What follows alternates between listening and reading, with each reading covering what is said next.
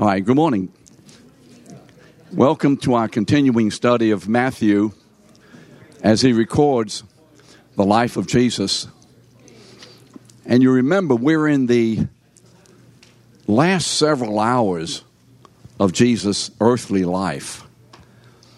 And last week we looked at the devotion of Mary to Jesus as she spent just a lot of money to pour out her affection upon him through this anointing oil. Jesus calls it or says, She has anointed my body, you know, me for my burial.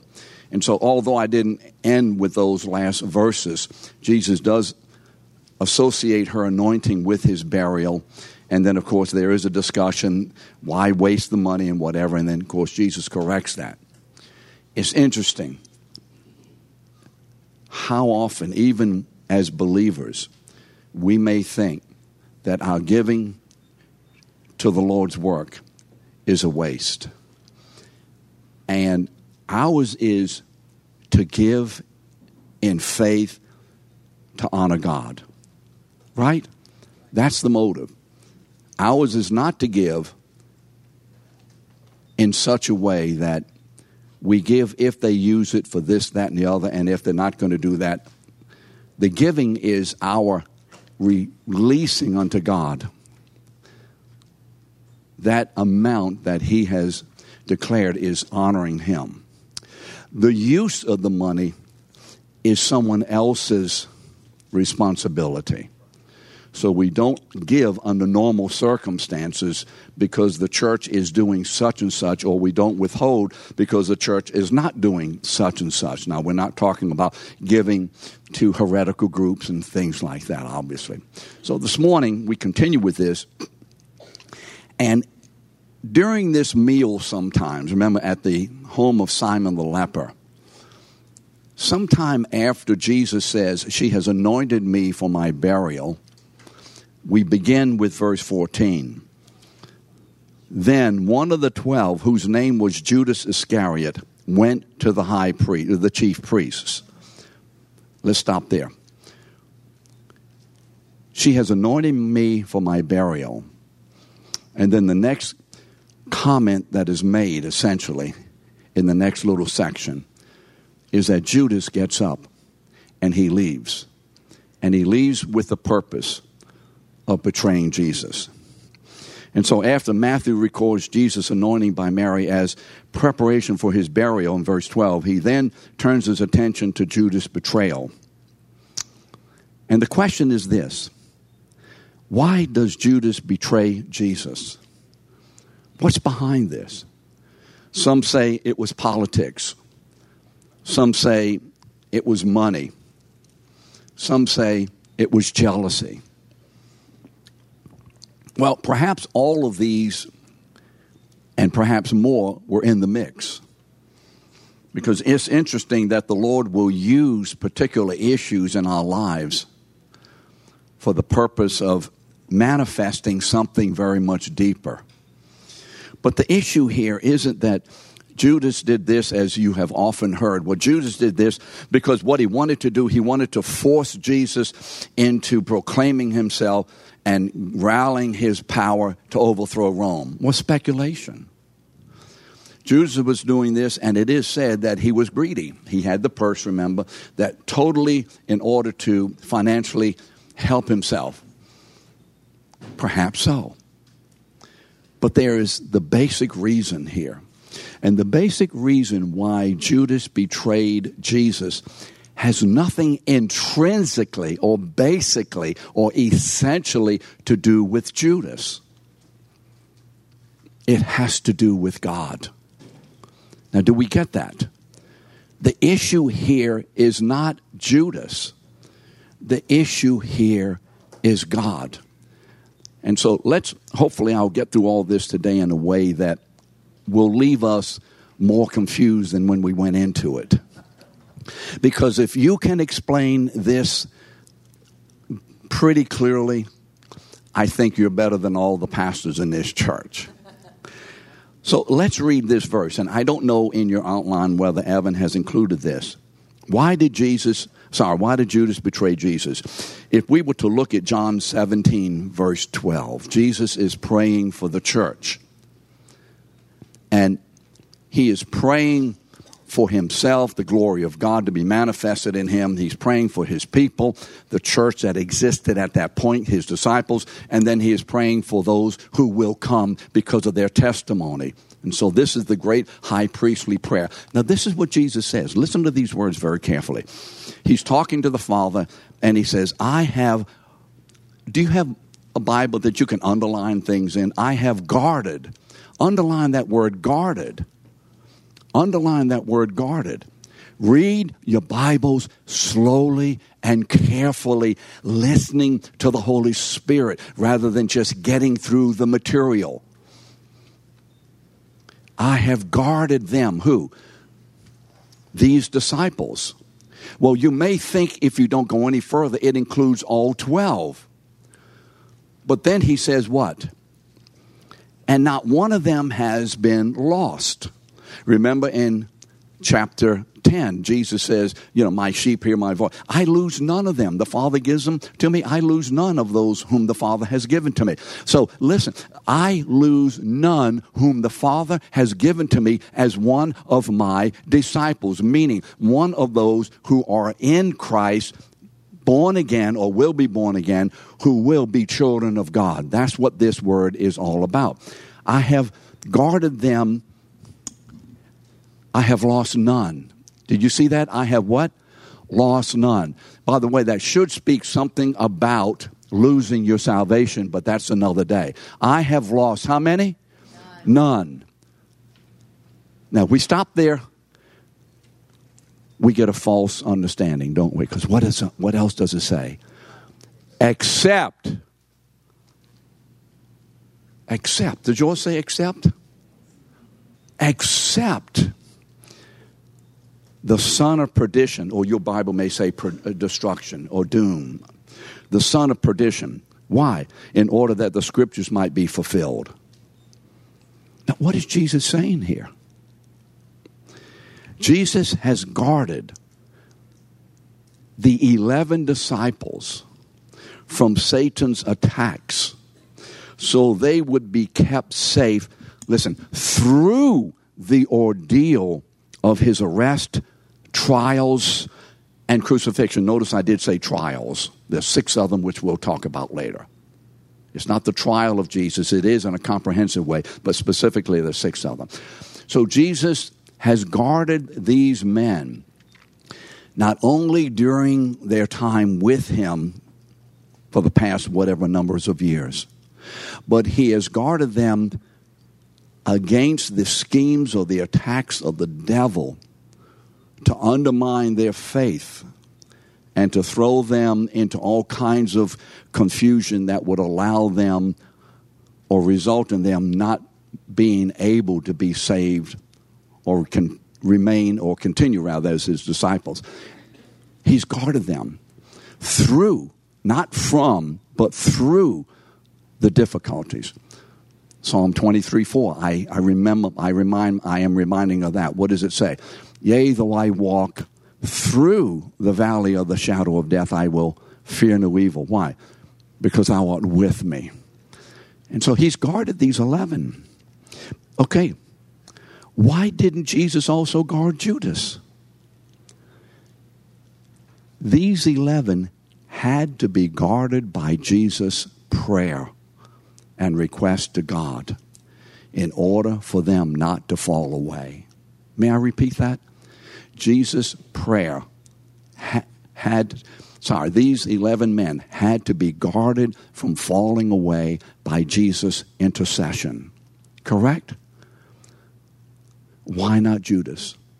He withheld that guarding, keeping prayer from Judas. He withheld it purposefully. Why? Judas' betrayal was a part. What is Acts 2.23? Remember, Peter was preaching. I think we talked about this last week. And he says, according to the definite plan, what? And foreknowledge of God. Remember that? You crucified the Lord of glory. You remember when Peter was talking? And so, because of the definite plan of God, because of the foreknowledge of God, Jesus was crucified. And then a part of that foreknowledge, you see, is J- J- Judas' betrayal. Judas is a part, an integral part of the definite plan of God for the arrest, trials, and crucifixion of his son. So Judas' betrayal involves two twin truths that are at work simultaneously with one another. It is the work of God's absolute, complete, comprehensive sovereignty with man's personal responsibility. Now, we're, not, we're going to go into that, to, into that a little bit in a few minutes. But as we do, as always with this kind of understanding, we have to be very careful to keep in mind several verses. Deuteronomy 29 29. Do you have that in your notes? What does that say? For the secret things, what does that mean? The things that God has not revealed. The secret things. Re, re, ah, boy, somebody help me. Uh, be praying for me this morning. My mind isn't going where it should be. The secret things belong to God. What do we do with these issues that are secret that we cannot understand clearly? We are to lead them with God. What does 1 Corinthians 13 9 say? Somebody remember that? Here's a man who has more theological understanding than probably everybody on earth. And what does he say in 1 Corinthians 13 9? Say it again. I'm sorry, I can't hear you. Does somebody have the verse? Just read it out, Judy. So we know what? Partially, in part. What does that mean? That means this we don't know everything. What does verse 12 of that same chapter say? We what? See how? In a mirror, how? Smoky, dimly.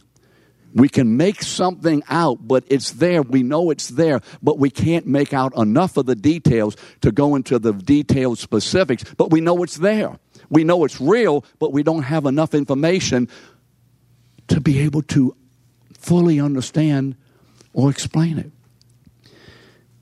And so it comes down with sovereignty and man's responsibility. How can God be sovereign and me be responsible?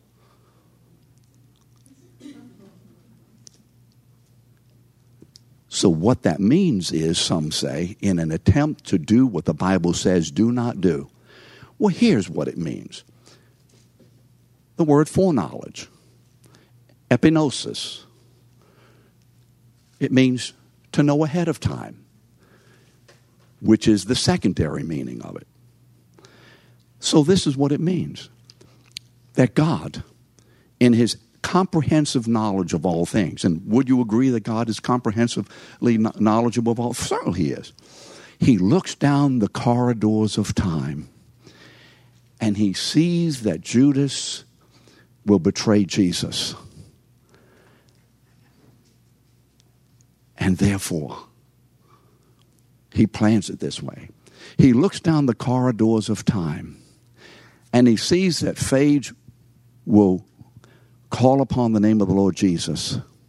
Therefore, he saves Phage because he knows that Phage will be calling upon him.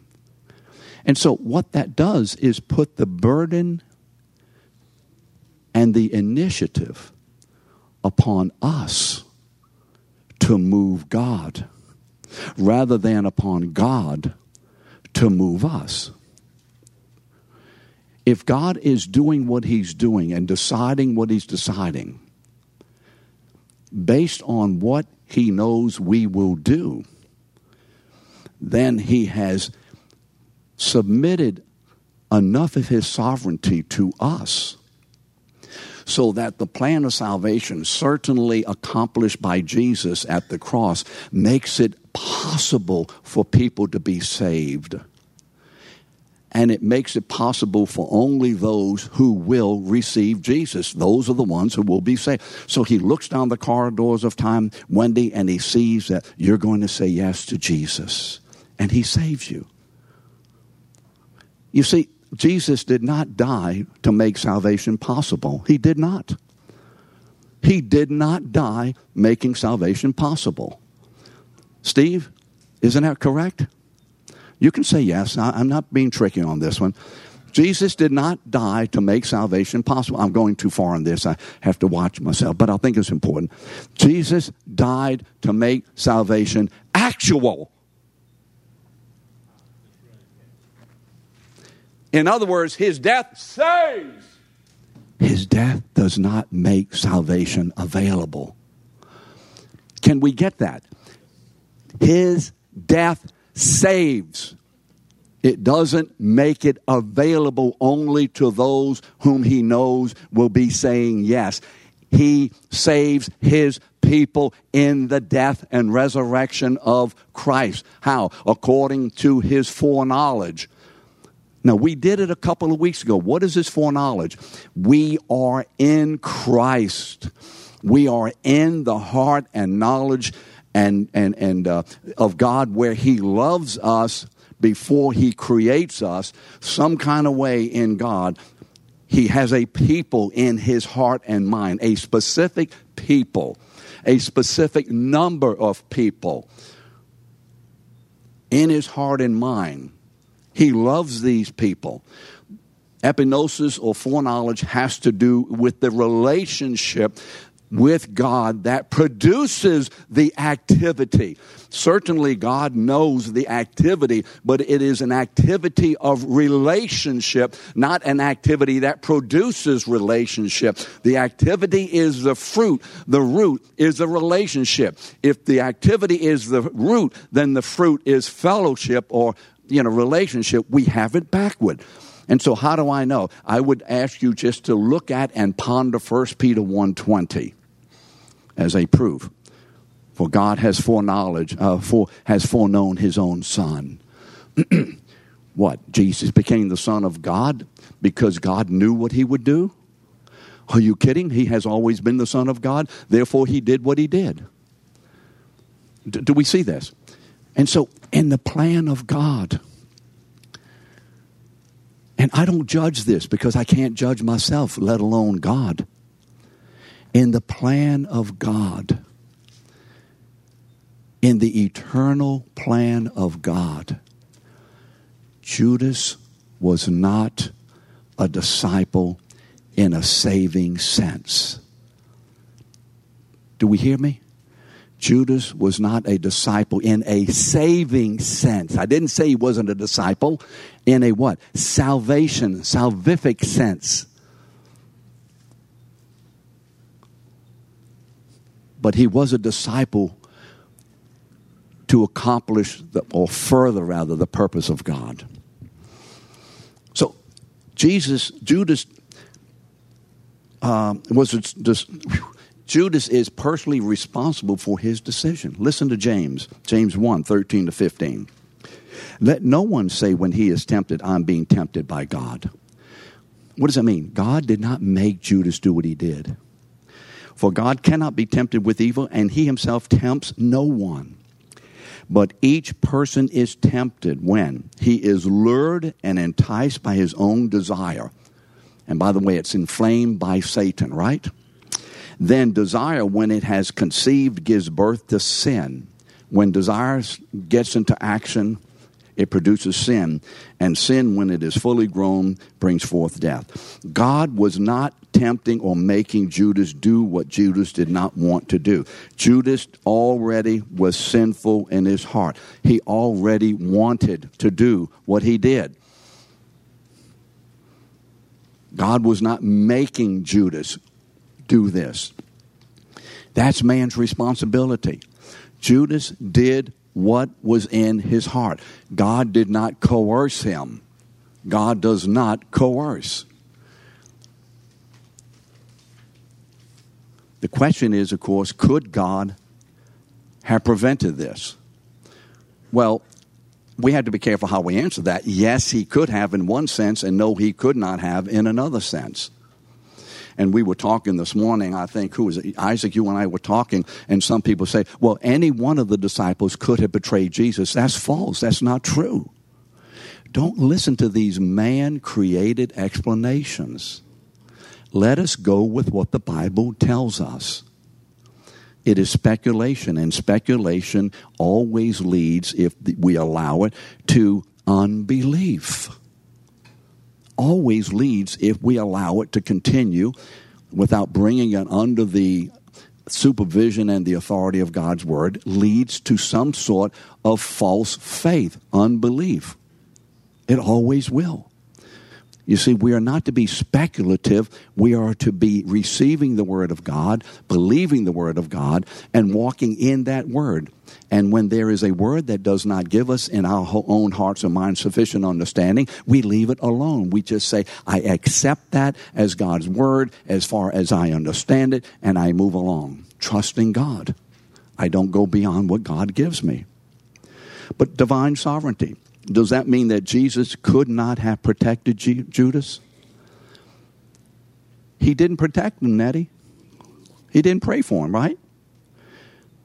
By the way, it is interesting in John 17 when Jesus says, I don't pray for the world. Believers, be careful about praying for the world. Amen. I pray, Father, that everybody be saved. False theology, false theology. Jesus said, I don't. I just pray for these whom God has given me. Right? Who that kills a lot of evangelistic fervor. Whew. Jesus would have been put out of some of these churches. Oh, I mean, really. We pray for God's elect. Well, who are they? I don't know. So we pray, Father, save your people who are in the world. Amen. That's what we pray. And so, could Jesus have protected Judas? Yes and no. Potentially, yes but not according to the definite plan and foreknowledge of God. From the very beginning, the Bible shows that God protects some and not others. 2 Peter 2 5, you may remember this verse. God did not spare the ancient world, but preserved or protected Noah and his family. Everybody else drowned. God protected some, and he didn't protect others. Can we get into our hearts and minds that this is not fair.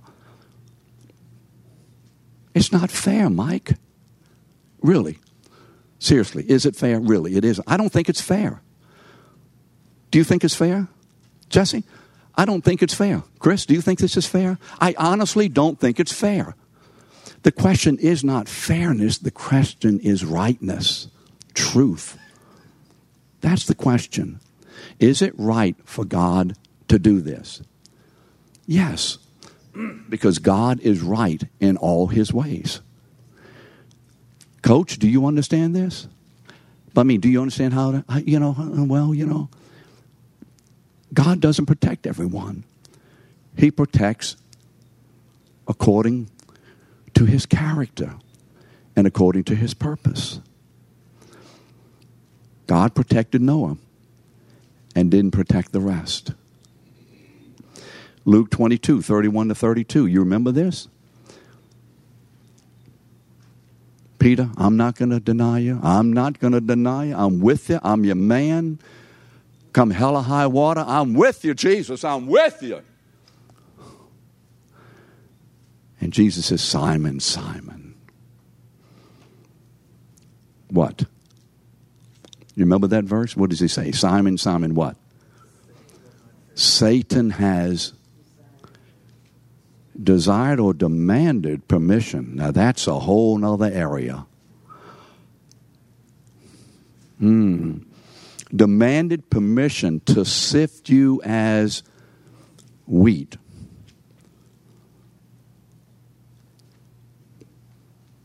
What's the next word? But.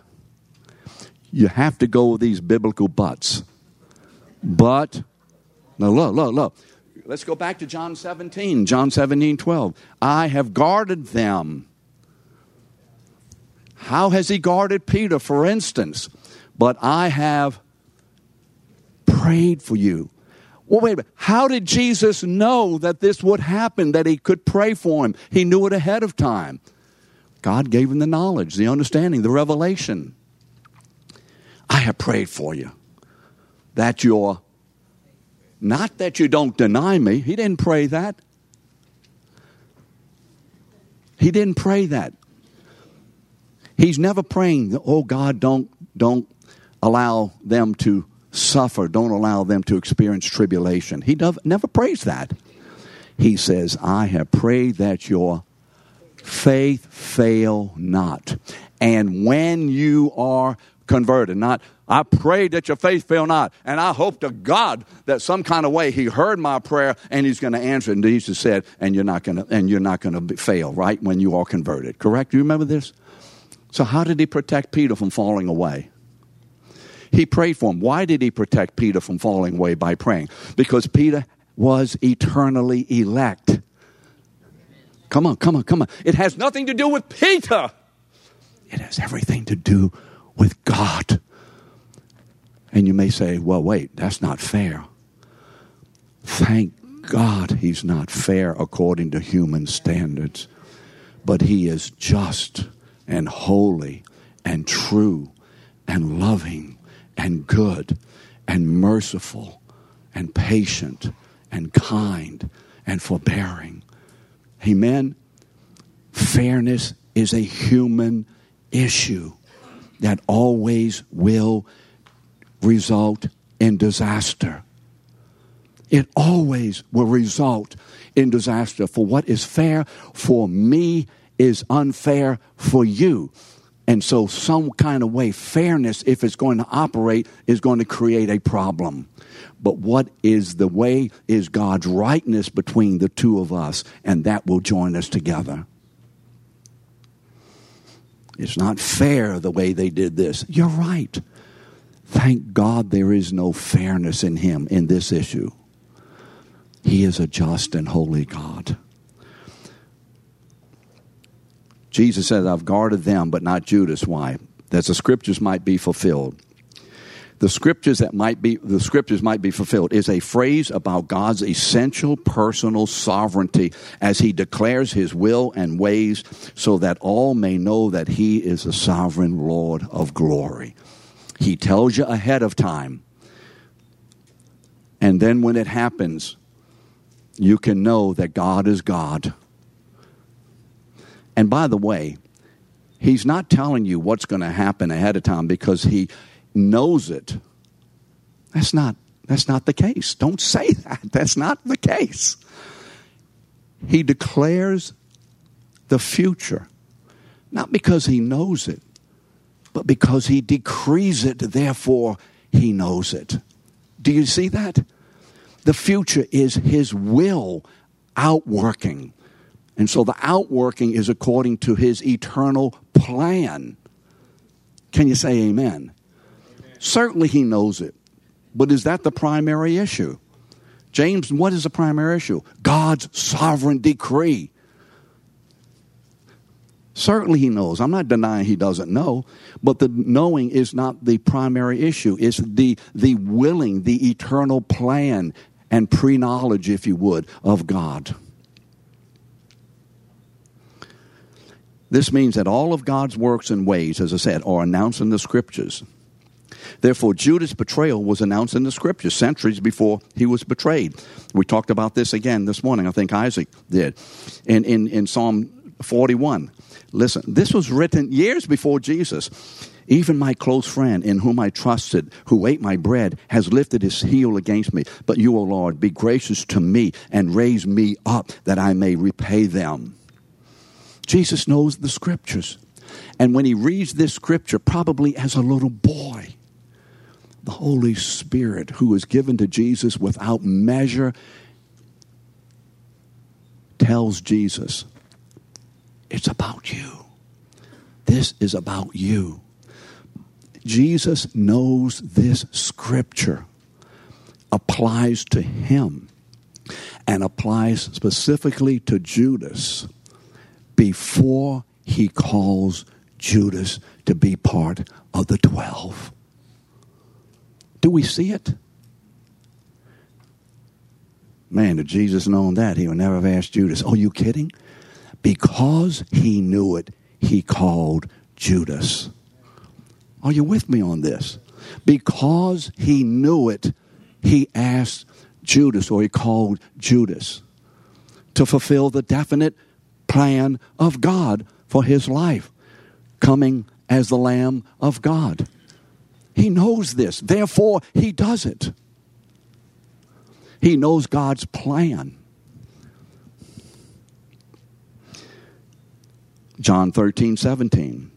I know whom I have chosen, but the scripture will be fulfilled. He who ate my bread lifted up his heel against me. Remember, he's, he's quoting from that. He says, I know this psalm.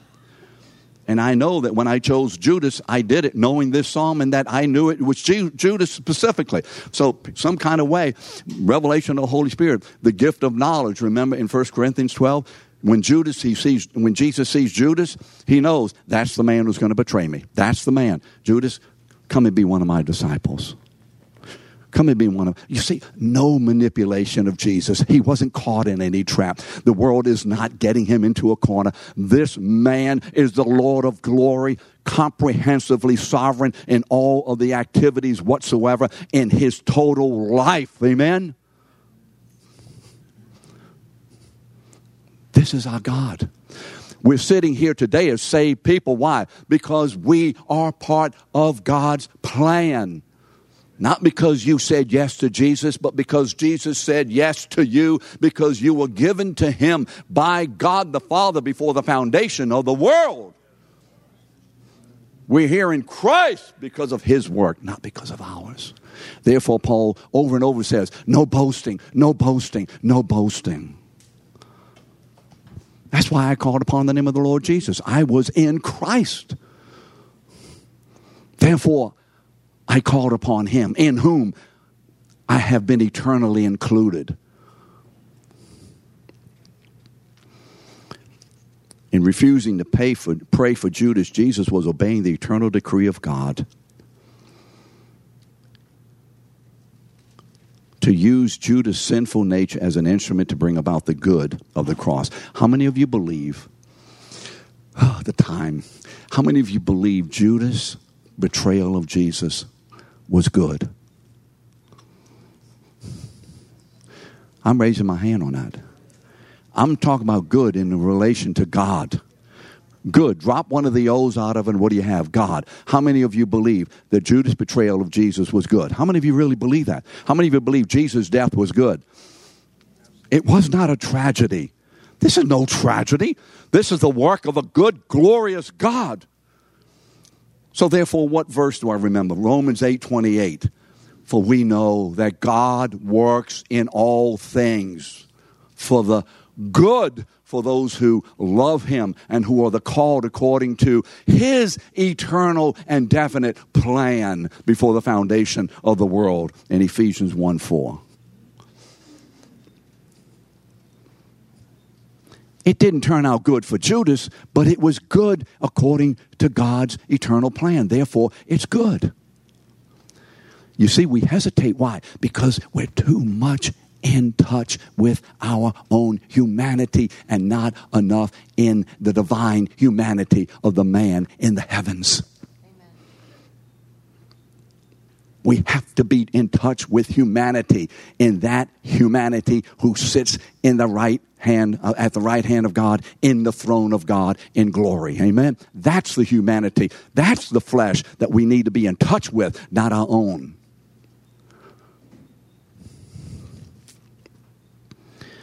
Here's the mystery.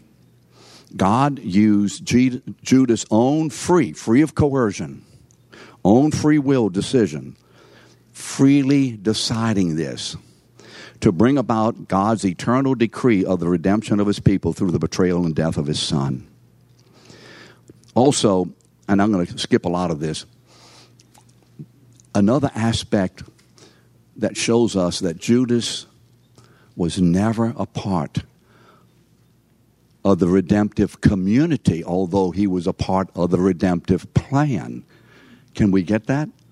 He was a part of the redemptive plan as one of the disciples, but he was never a part of the redemptive community. John, I'm sorry, Matthew 7 22 is it 721 and 22 jesus says depart from me you wicked i never knew you it isn't that judas was saved and fell away that's foolishness and so one of the phrases a, a, a, a hebrew idiomatic phrase to show us this is the word son of perdition. Do you see that? The son of perdition in john chapter 17 verse 12 the son of perdition, except what? The son of perdition, that the scriptures may be fulfilled. What is the son of perdition? It's a Hebrew phrase that has to do with one who from the beginning has been of disaster, uh, perdition, or of Satan. Let me quickly go through this. This is the same title of 2 Thessalonians 2 3. Listen to what Paul says. The man of lawlessness is revealed, the son of perdition. We typically call him the Antichrist, but the anti- word Antichrist is only used in 1st and 2nd John. It's used nowhere else in the Bible. But you can call him the Antichrist if you want to. This is the son of perdition. This is the man who will rise up called the beast in Revelation, remember? And who will attack and destroy as much as he can, hopefully in his mind, to utterly destroy the testimony of God in the church. This is not a man who was saved at one time and who lost his salvation and then became very bitter with God. This is a man who, from the very beginning, has never been part of God's redemptive community.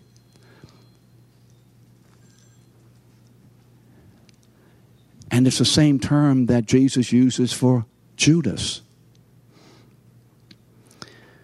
This man wants to destroy the church of the Lord Jesus. Verse 15, that was verse 14 of Matthew. And I'll get through this. And Judas goes to the high priest and he asks, What will you give me if I deliver him over to you? And they paid him 30 pieces of silver. From that amount, he sought an opportunity to betray him. Not only was the betrayal part of God's saving plan, according to predestined plan of God, even the amount of money. Remember Zechariah 11, 12. Give me my wages, but if not, keep them. And they weighed out as my wages 30 pieces of silver. This means this, and this is so important for us to get. This is so important for us to get. This means that every aspect, is that in your notes? Is this in your notes, the last thing? Would you, would you underline and circle every aspect? And think about your own life as I read this. This means every aspect. I should have put of Jesus' entire life, but I'm accentuating these last worst days. Every aspect. How, how much, Lester? How much is left out? Nothing. How much is included? Everything. Every aspect of Jesus' arrest, trials, and crucifixion, including the betrayal of Judas, was under the direct supervision and the administration of God, according, I should have said, according to his eternal uh, decree, so that the scriptures might be fulfilled. What does it say about my life? What does it say about your life? Is the God who so orchestrated the passion of Jesus, a passion meaning his arrest, his trials, and his crucifixion. That's typically what the passion of Jesus means. Is the God who so orchestrated, absolutely, completely, and perfectly, sovereignly orchestrated everything can he and does he do that in my life when I am being arrested by things of this world, arrested by something in me, arrested by others' attitudes, arrested by whatever? Can he be trusted to be in absolute control when I am in a trial? Trials. Trials can He be in control when I am feeling the nails of and the whips of crucifixion in my body, in my mind, in my feelings, in my emotions, in my desires, in my motives, in my actions? Is He in control? Can we trust Him? Can you? Yes. Because the good of this comes three days later. The glory of the resurrection. And so First Peter chapter 2, and is probably beginning around verse 22 or 23, he says, We're part of the sufferings of Christ. We're part of them.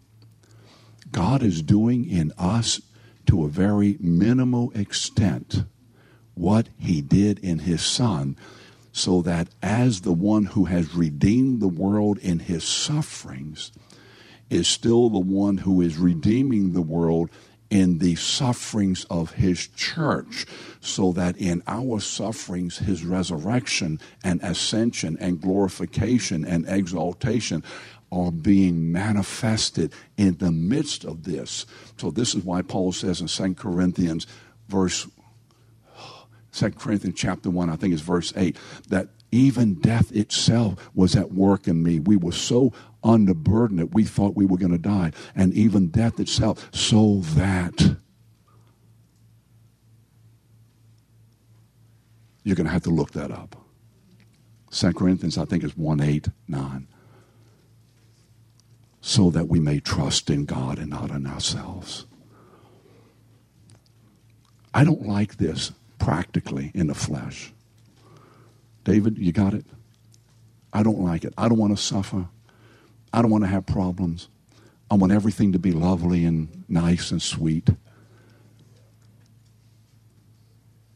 But that's wishful thinking.